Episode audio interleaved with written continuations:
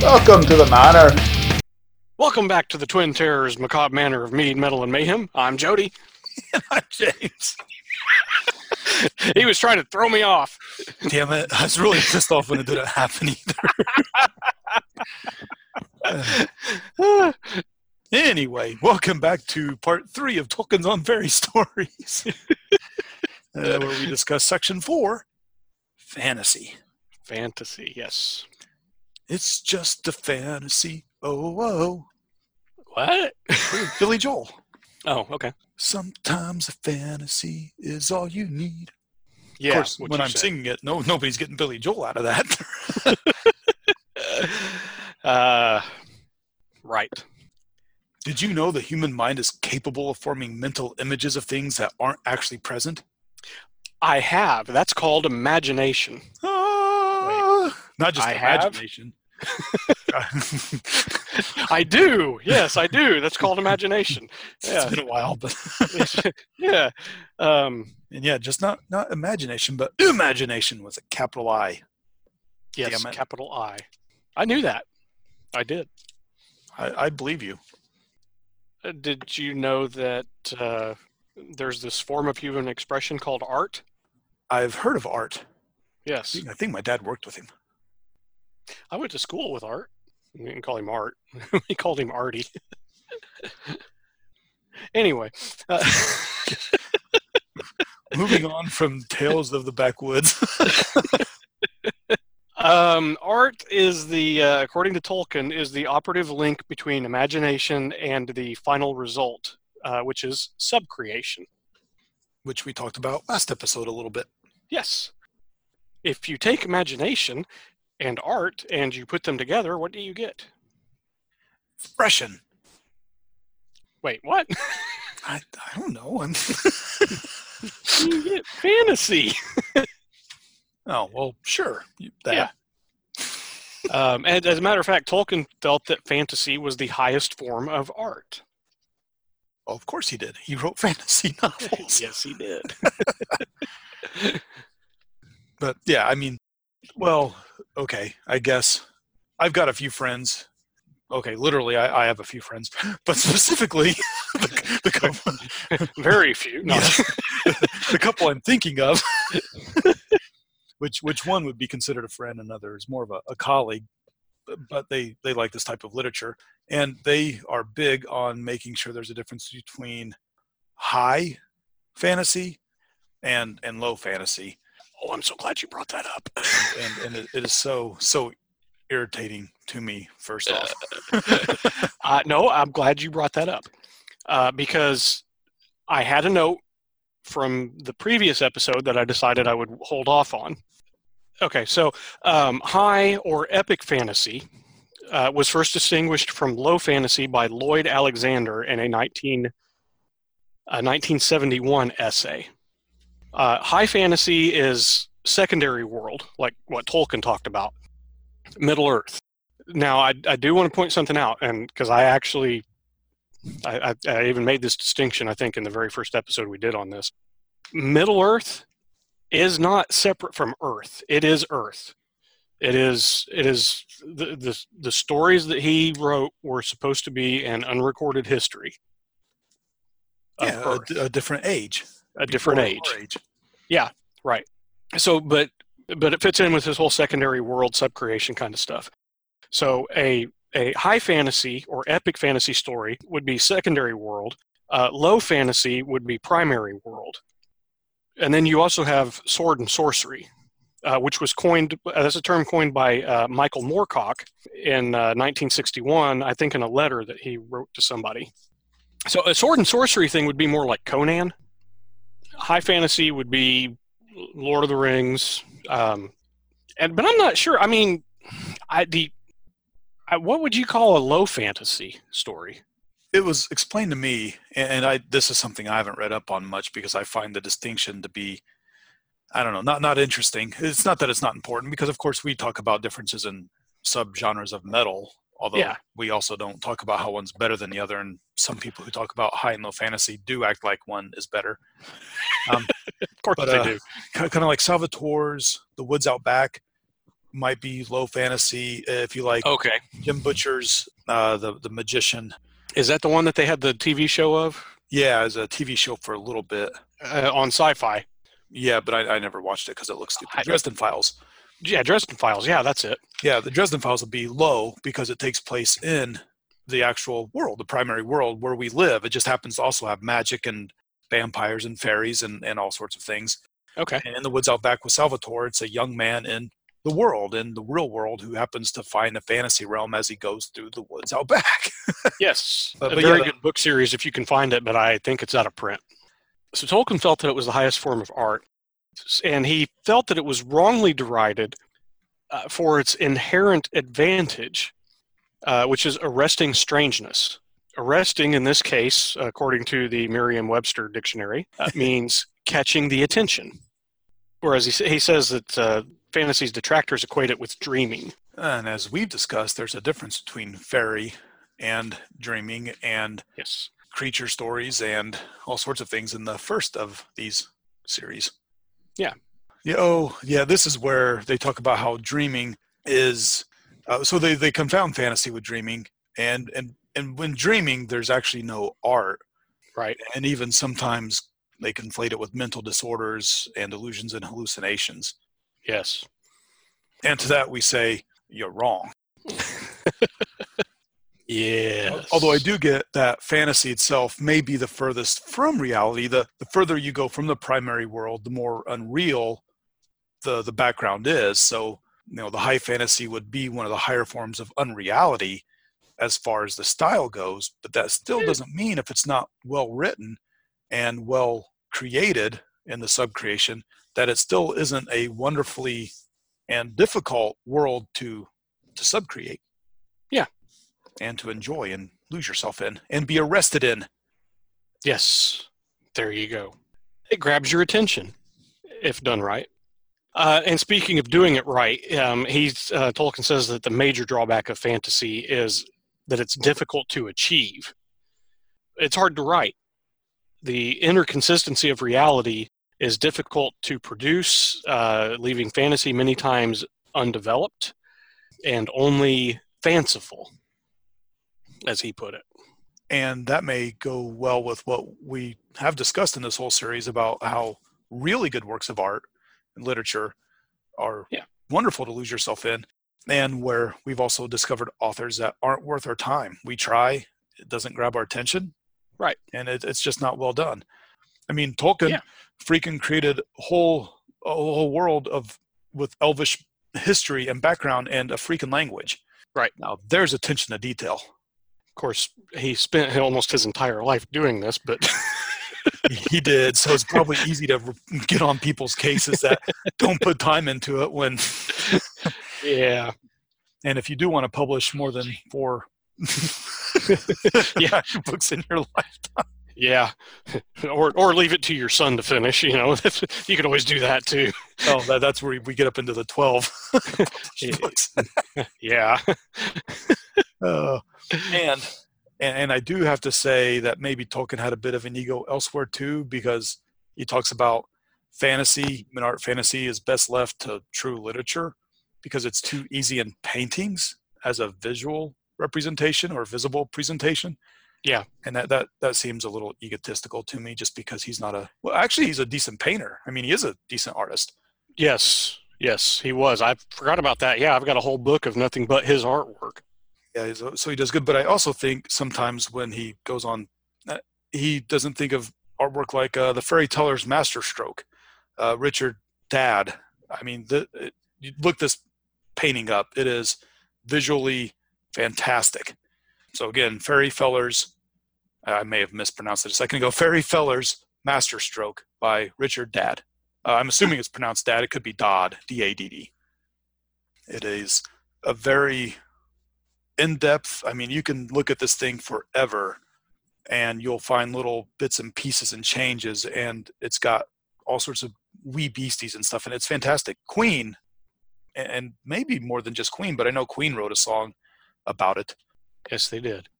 I'm glad you brought that up though, because like I said, I've got I've got a couple of books of his actual artwork, uh, Tolkien's actual artwork, and I completely forgot I had them when I was making my notes on this, and yeah, he almost breaks one of his own rules because he painted scenes out of his own books. But he And had, the, it. he had the literature, so he had that, and he can add to it Well, with some.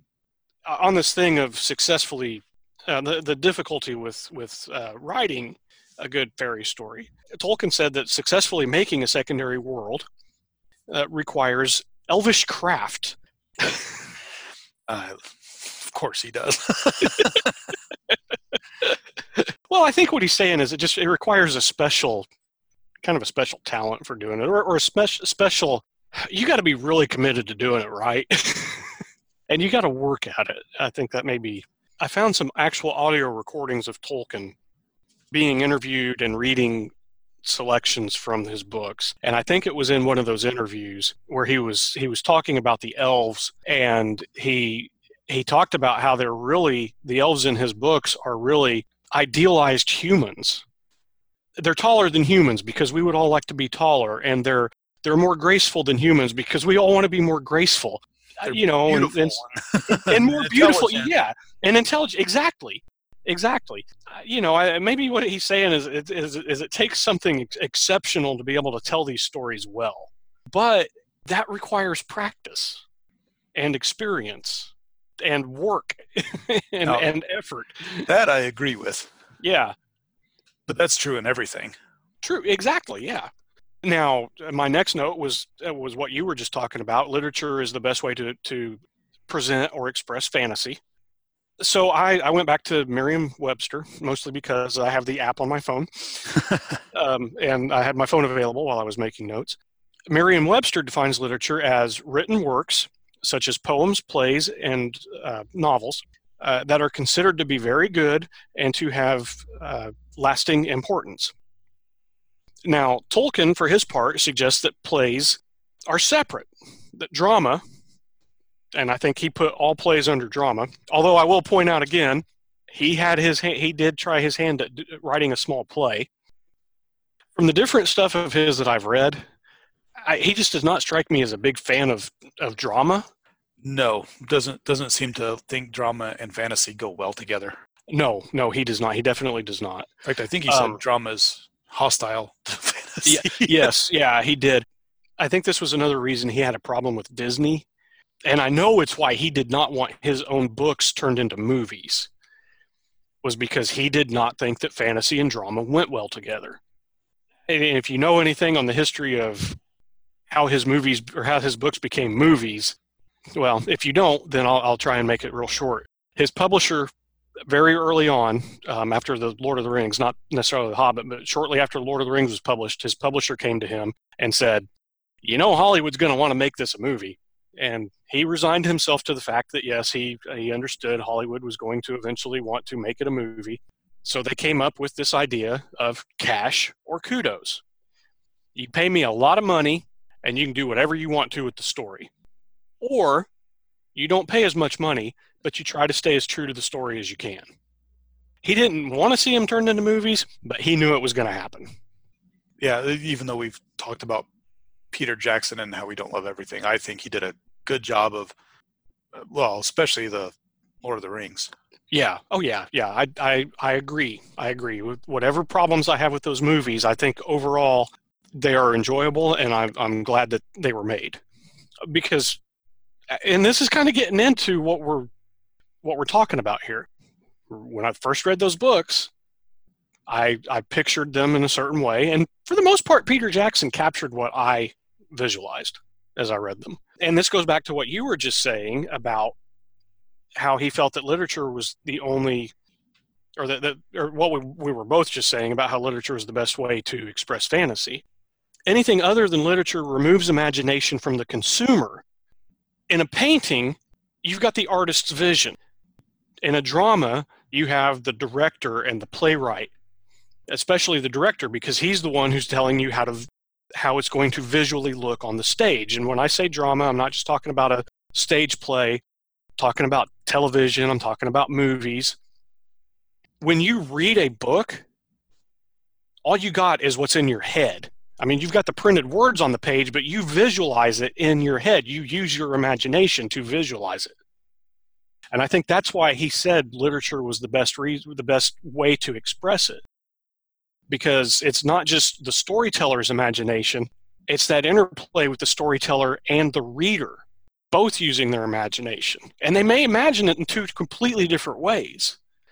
And for that reason, that's why I actually like to read more than go see the movies. It's not, you know, of course we love to read, and that's pretty obvious. And Yeah. it's pretty obvious that we like the reading over the movies, even when they're both.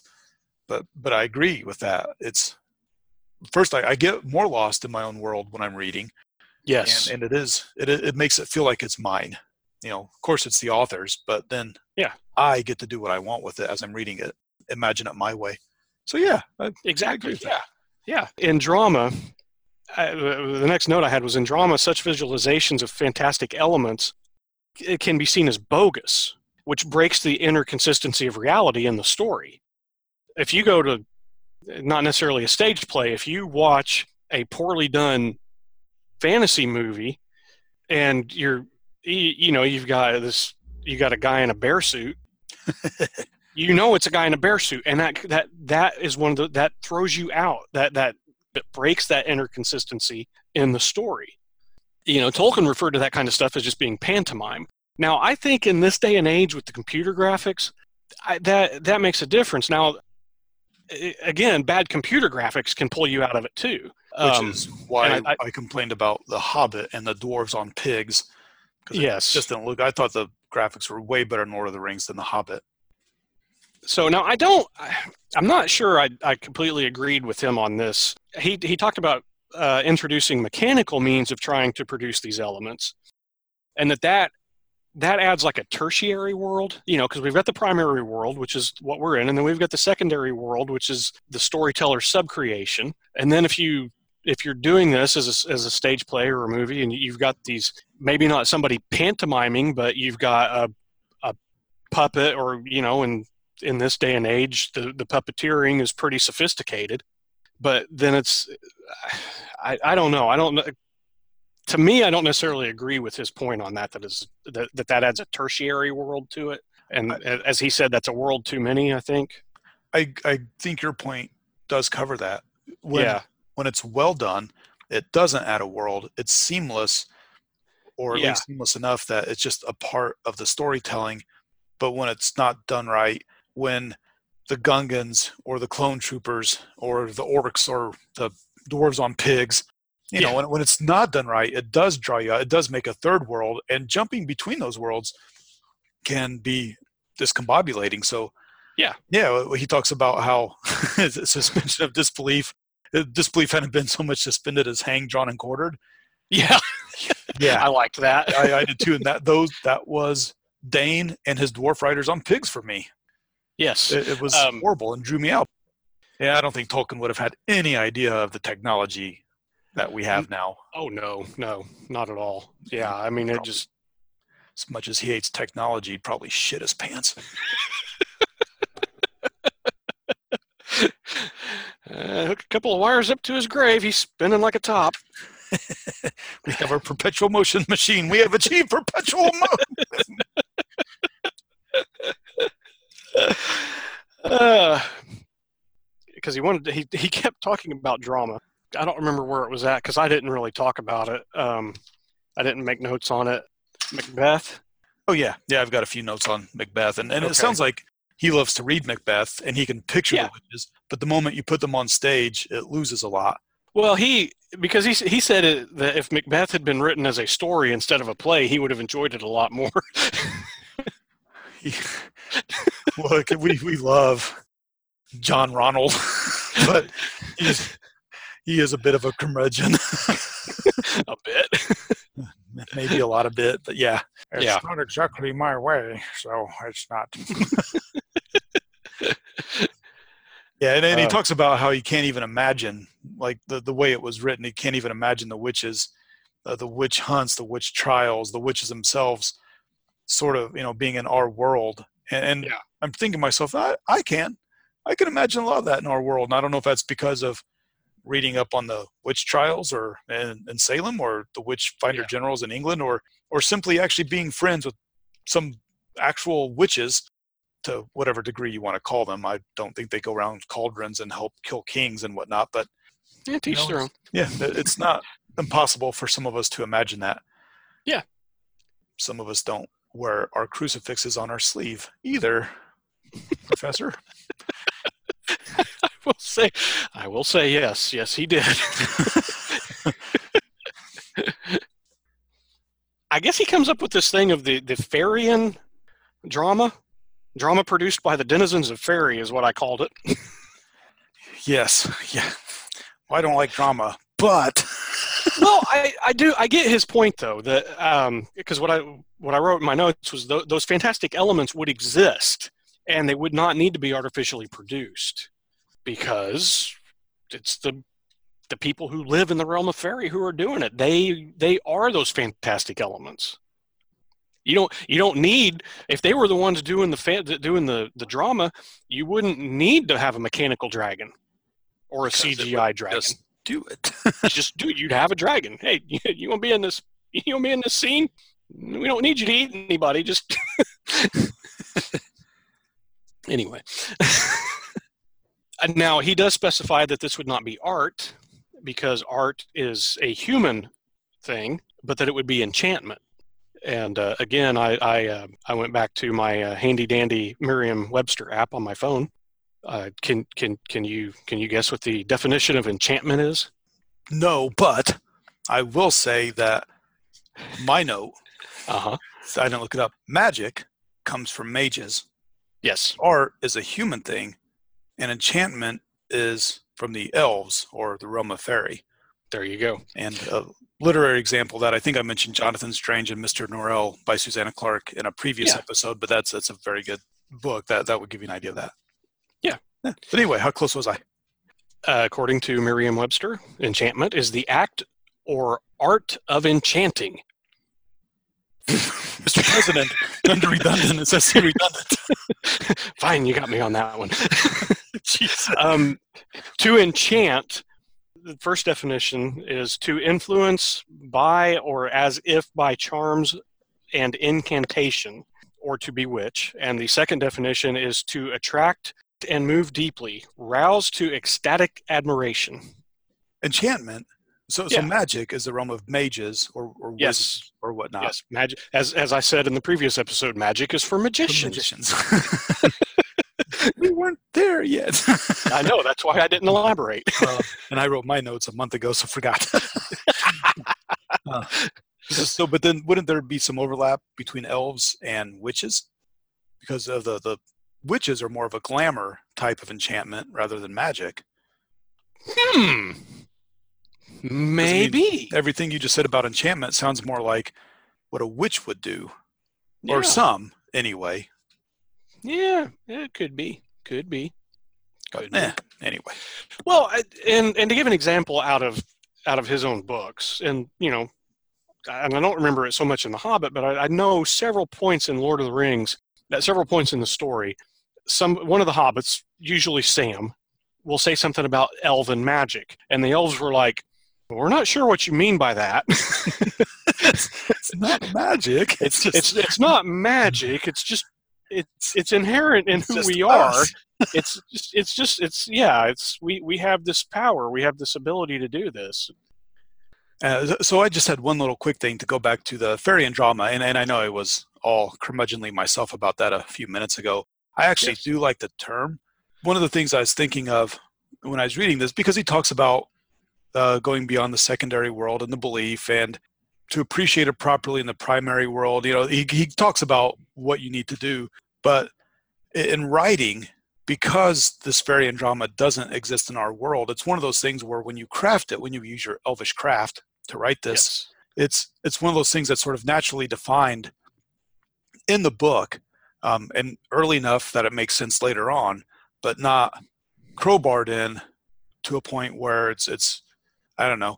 I i tend to like my books where the information is given easily like uh, i'm not wording this right not simplistically but it's it's written in a way that's that's what is it?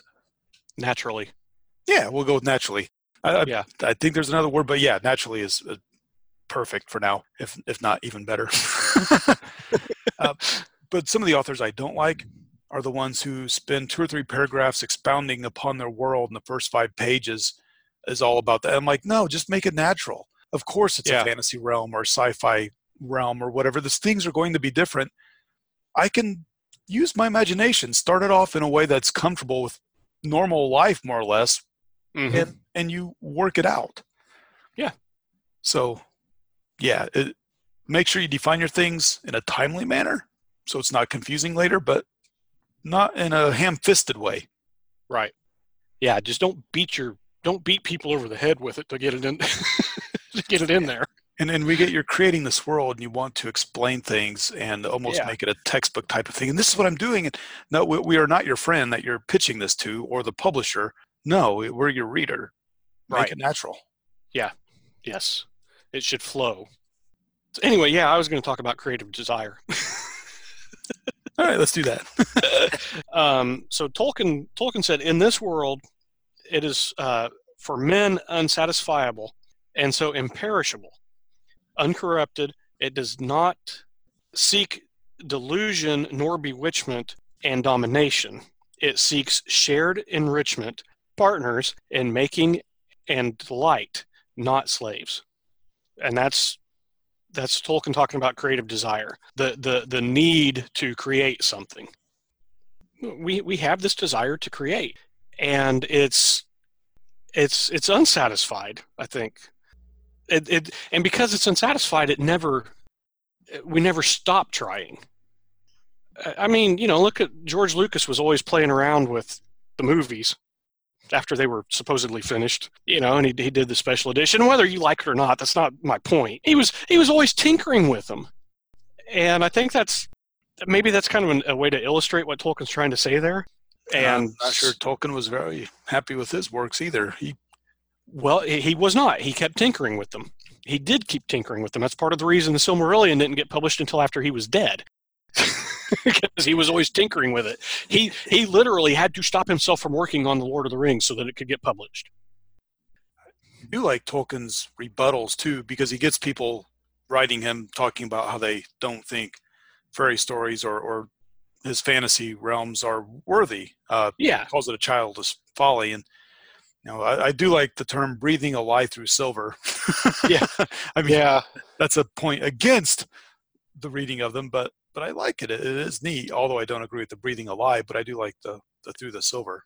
Yeah, well, that was actually that was going to be my next my next point was that he he goes on to address fantasy's detractors, uh, those who see it as su- suspect, illegitimate, childish folly, as you said, or, or a thing only for people or for persons in their youth, which we talked in the previous episode. We don't think that's true. Um, so yeah, he had received a letter from somebody. Uh, so, so Tolkien replied back. Said, "Dear sir," I said, "although now long estranged." Man is not wholly lost nor wholly changed. Disgraced he may be, yet is not dethroned, and keeps the rags of lordship once he owned. Man, subcreator, the refracted light, through whom is splintered from a single white, to many hues, and endlessly combined, in living shapes that move from mind to mind. Though all the crannies of the world we filled with elves and goblins, though we dared to build gods and their houses out of dark and light, and sowed the seed of dragons. 'Twas our right, used or misused. That right has not decayed. We make still by the law in which we're made. Yeah, I think, yeah, that's that whole sub creator thing. we are created, so we want to create. Although I think that works whether you're a believer or agnostic or anywhere I do in too. there. Yeah. Yeah, I do too. Writers are either just really good at enveloping us and weaving the story or or they're not. Yeah, And, and so yeah, Tolkien thinks that you know fantasy is a natural human activity. He doesn't Mhm. think it destroys or insults reason. It's it's not supposed to take away from science or mathematics or or Right. anything else. It's its own thing, but it doesn't mean you have to get lost in the world and never come out. No, exactly. Yeah. Now, he does say that if used improperly, it can delude the mind. But then he, he points out that anything can do that. I, I think that's about it for this section too. But yeah, And next time we'll talk about recovery, escape, and consolation. Yeah. Well, we say next time. Next time we do this topic. Yes. there may be something in between. We don't know yet. All right. Uh, but yeah, until that next time, I'm James. I'm Jody. We'll talk to you later. Bye. The Macabre Manor is brought to you by the Twin Terrors. All rights reserved. Stay tuned for some fun outtakes. I'm Popeye the Sailor Man. I live in a frying pan. Turned up the gas and I burned my ass. I'm Popeye the Sailor Man. yeah, meow. Thank you, cat. yeah. Christmas ale, Christmas ale, Great Lakes Christmas ale. Ale with spices and honey, oh yes. Tastes so good. Hooray. I came across as a total dweeb, I'm sure, because I, I would say that not knowing anything else. uh, I'm just reading it right now. I, I don't have anything to add, so. oh, okay. Oh, here, here, how's this? Yeah, I, I agree with that. And you got to remember, this was, um, I'm trying to remember when, when was The Hobbit published? 1864. No. uh, my uncle Bob was sitting there for getting ready for church, and my grandpa told him to, to get ready, and he just sat there. He said, "Get up and get ready." And he wouldn't get Uh-huh. up, so my grandpa hauled off and smacked him a good one. And then my grandma comes out and goes, "Well, I told him to sit there, not move." Grandpa goes, eh, "He did something."